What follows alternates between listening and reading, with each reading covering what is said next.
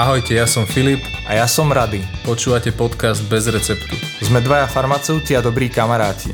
Spoločne sa budeme venovať problematike voľnopredajných liekov a výživových doplnkov. Poradíme, ako sa orientovať v lekárni, vyhneme sa zavádzajúcim informáciám a spolu so zaujímavými hostiami nazrieme do najnovších poznatkov modernej medicíny a farmácie. Čaute, dnes ideme vrtať do veľmi horúcej, internetovo horúcej témy a to je kolagén. No nechce sa mi veriť, že sme sa dali na toto nahovoriť, ale boli sme trošku do toho aj tak dotlačení. Tak jednoducho vo svete online sme naozaj mali veľa požiadaviek na to, aby sme to rozobrali, pretože je tam toho more. Influencerky zdieľajú o 100-200 a všetko samozrejme zaručene funguje, takže Rady, čo ten kolagén, ako by mal fungovať, alebo je to vôbec založené na nejakej pravde? Tak tie chýry o kolagéne majú určitý vedecký základ, ale my si to teraz naozaj všetko zhydrolizujeme, ak by som to tak mal povedať, čiže rozoberieme a povieme si, že koľko tej pravdy v tom príbehu je a naopak, čo je také trošku nadnesené. Dobre Rady, čo je to kolagén? Kolagén je bielkovina, my si ju môžeme predstaviť ako takú rigidnú, pevnú štruktúru, predstavme si ju ako kostru určitých našich tkaní. Vieme, že sa nachádza skoro v každom tkanive ľudského tela. Sú to také hrubé vlákna po väčšine, majú opornú funkciu a je to niečo, čo je zodpovedné za tvar toho daného orgánu alebo toho tkaniva. Mhm. A ako ho môžeme prijať, ten kolagén? Čiže vieme, že už sme sa bavili, keď sme sa rozprávali o klbovej výžive. Aj pani doktorka tu vravela, že húspenina je super potravina z tohto hľadiska, pretože obsahuje naozaj veľké množstvo kolagénu. Ale chcem sa spýtať, že ten kolagén sa dá prijať ešte aj v nejakej inej forme? Vieme, že to je bielkovina, aj keď sa to zdá, že je to také nepríjemne vyzerajúce niečo. Mnoho ľudí by malo tendenciu povedať na húspeninu, konkrétne, že to je mastné, že to je nechutné, lebo je to mastné. Pritom tam v tej čistej húspenine nie je žiadna masť, to je čisto kolagénová štruktúra s vodou, čiže je to čistý proteín, čistá bielkovina s molekulami vody. A je to strava, ktorá nám dodáva bielkovinu v dobrej kvalite. Čiže my príjmame kolagén prostredníctvom potravy. Samozrejme, dneska je hitom príjmať kolagén aj vo forme výživových doplnkov. Áno, na pleť, alebo teda s cieľom zlepšiť si pleť. A aký je pôvod tohto kolagénu, toho na pleť, keď to tak zadefinujem? Čo som sa pozeral do materiálov, ktoré sú odborné, tak tam sa skúšal kolagén, ktorý pochádza z rýb. Skúšal sa kolagén, ktorý pochádza z prasiat, z ich koží.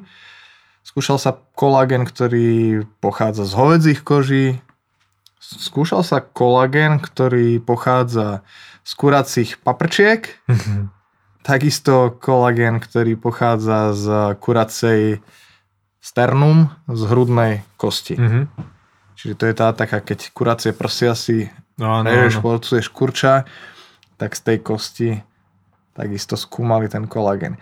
Každá firma, ktorá s nejakým kolagénom manipuluje, narába, ktorý marketuje, tak tvrdí, že ten ich kolagén má nejakú super vlastnosť alebo že je nadradenejší ako tie ostatné. Na zdravie. Je to pravda. Je to pravda, tie firmy takto medzi sebou súperia. Dobre, čiže zatiaľ sa ako keby nezistilo, že ktorý z týchto je lepší, alebo to už vieme povedať. Na konci tejto epizódy si povieme, s ktorým kolagénom bolo najviac klinických skúšaní, ktoré boli publikované. Takže možno takto nejako naznačíme. Dobre, tak stopnem ťa, dostaneme sa k tomu. Bavíme sa o tej molekule kolagénu, hovoril si, že skúšali ju rozložiť na menšie, pretože je veľká. Čiže to je ten hydrolizovaný kolagén. No a mne stále príde dosť nepravdepodobné, tak ako sme sa bavili aj pri kluboch, že by sa to malo vstrebať tým, že to povedzme vypijem alebo zjem ako tabletu, ako kapsulu, že by sa mi to malo zabudovať do pokožky a tam pôsobiť. Áno, je to teória a treba zdôrazniť, že to je hypotéza, to čo budem teraz hovoriť. Uvažuje sa tak, že kolagén, on sa podáva hydrolyzovaný, čiže je postrihaný na také menšie fragmenty, na menšie čiastky, nie ako veľká intaktná bielkovina. Kolagén, keď sa podá do tela, tak telo si ho ešte viac zostrihá, úplne na také drobučké molekuly. Volajú sa tripeptidy, čiže sú zložené z 3 aminokyselín. No a uvažuje sa, že tieto tripeptidy, keď prídu do kontaktu s našim imunitným systémom, konkrétne k T-bunkám, ty si rozprával o imunobunkách, že T-lymfocyty. Tak to sú tie T-lymfocyty, iba že sú ešte naivné, ešte sú nedospelé, ešte sú deti. A keď sa tieto deti T-lymfocytov hrajú s tým kolagénom, tak z nich vyrastú tie dobré lymfocyty, tie regulačné, ktoré udržiavajú rovnováhu, homeostázu my to voláme. A tým pádom neprodukujú nadmerný zápal.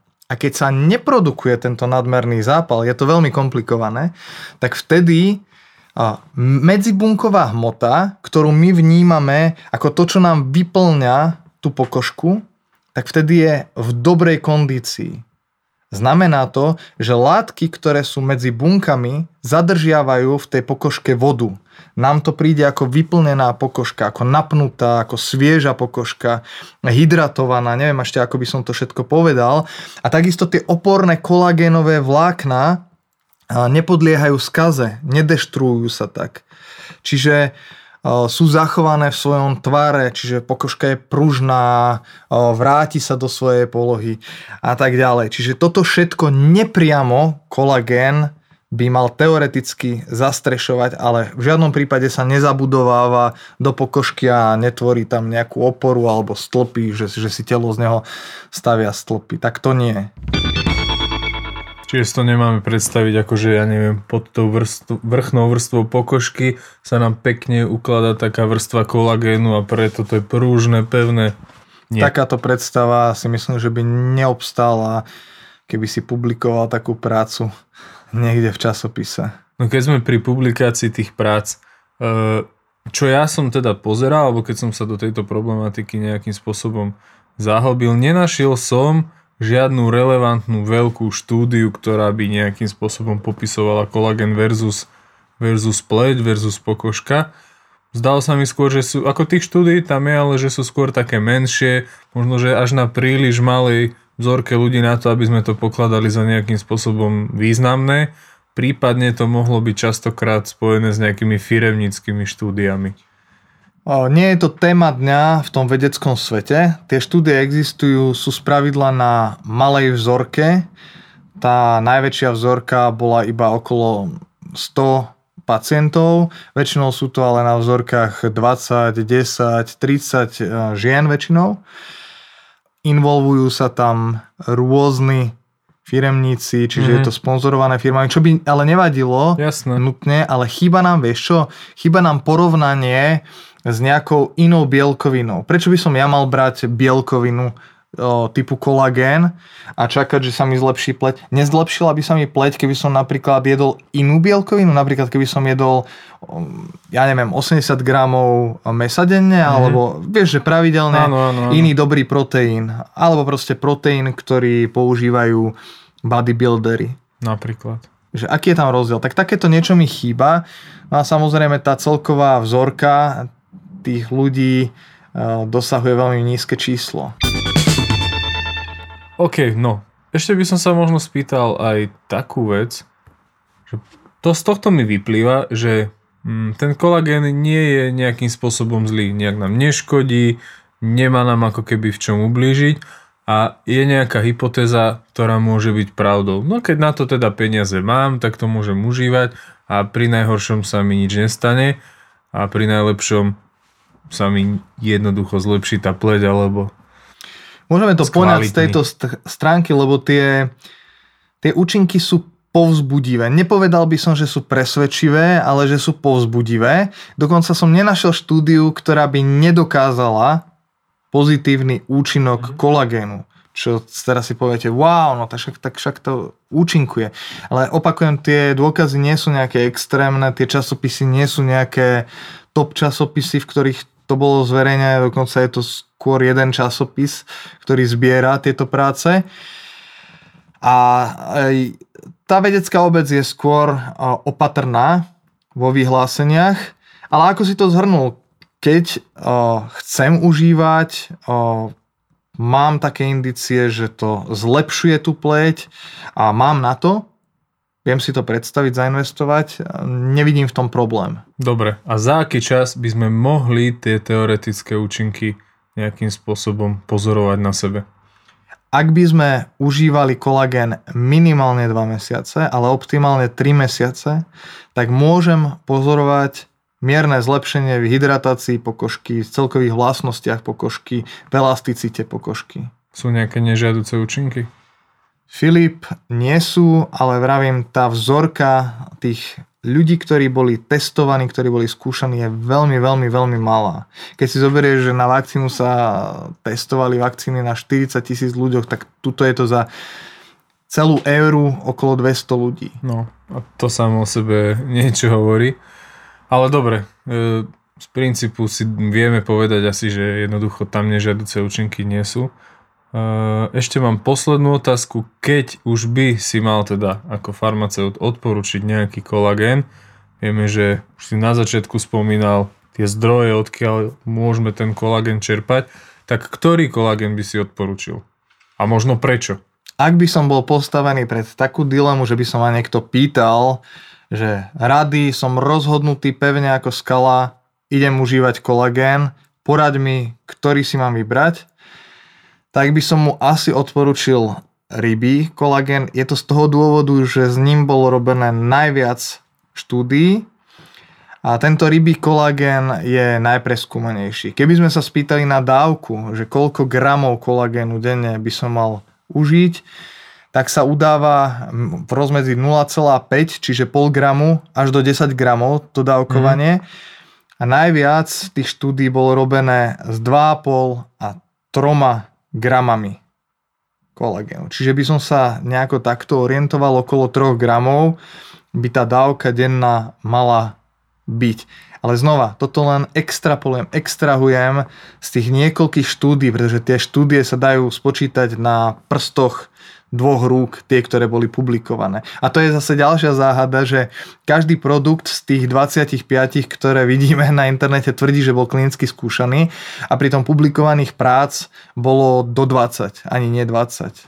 Okolo 12. To boli také výskumy, ak robil ten Linus Pauling s vitamínom C. On a jeho manželka asi ako vzorka.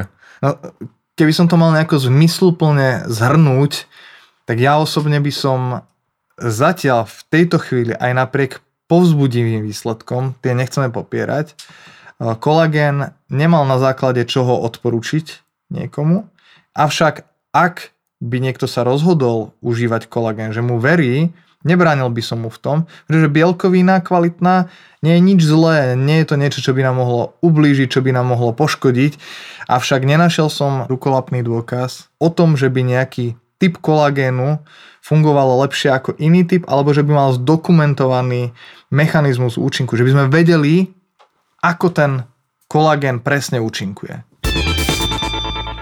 Čo žraločia chrúpavka? Ešte tuto som sa nedostal k tomuto, ale verím, že rybí kolagén, môžeme povedať, že žraločia chrúpavka, že tam rybieho kolagénu nejaké to percento. Potom je tam to morálne hľadisko dosť také diskutabilné. Neviem, z akých žralokov to extrahujú. No. Predpokladám, že to nie sú žraloky biele, ani žraloky tigrované. Ale každopádne, ak to uzavrie, tak čo najčistejší ten kolagén asi, pretože dáva do seba tabletku, kde je ešte XY pomocných látok, čo nám viac už samotné môže uškodiť ako pomôcť. Vieš, Filip, ten kolagén bol testovaný ako solo produkt skoro všade. Málo bolo, že v kombinácii s niečím. Dobre. Takže všetky ostatné látky, ktoré sú v produkte, sú len na oko, sú len ako pozlátko, ale svoju funkciu nemôžu plniť, pretože o nej nevieme, nemáme ju vyskúmanú. Čiže môžeme sa len nádejať, že nejaký účinok tam bude, ale nemáme ho odmeraný, nemáme ho zdokumentovaný. Tak ja to zhrniem s tvojim dovolením veľmi jednoducho, veľmi rýchlo. Ak chcete užívať kolagén z toho titulu, že si chcete zlepšiť svoju pleť, zlepšiť pokožku, kľudne tak môžete učiniť. Bude vás to však asi stať nemalé peniaze a my za seba a asi aj za, keby hovoríme za vedeckú obec, nemáme nejaké rukolapné dôkazy, o ktoré by sme sa vedeli oprieť, ktoré by zaručene povedali, že ten kolagén na tieto problémy pomáha. To znamená, že je to skôr v takej podobe, že neuškodí a môže pomôcť. Takže asi tak. Presne tak, tie dôkazy sú konzistentné, ale veľmi slabé, veľmi také prvotné. A uvidíme, čo priniesie čas, že možno, že o 2 roky tu budeme sedieť a budeme držať v ruke veľkú štúdiu, ktorá konečne splní naše túžby a porovná užívanie kolagénu s nejakou inou bielkovinou a výjdu perfektné výsledky v prospech kolagénu a budeme tu sedieť a budeme vám odporúčať ten produkt. Takže môže sa aj to stať. Bodaj by to tak bolo. Čaute. Ahojte. Veríme, že sa vám tento diel páčil a vypočujete si nás aj na budúce. Nájdete nás na stránke www.bezreceptupodcast.sk, tiež na našom Facebooku, Instagrame a YouTubeovom kanáli. Odkazy na ne nájdete v popise podcastu.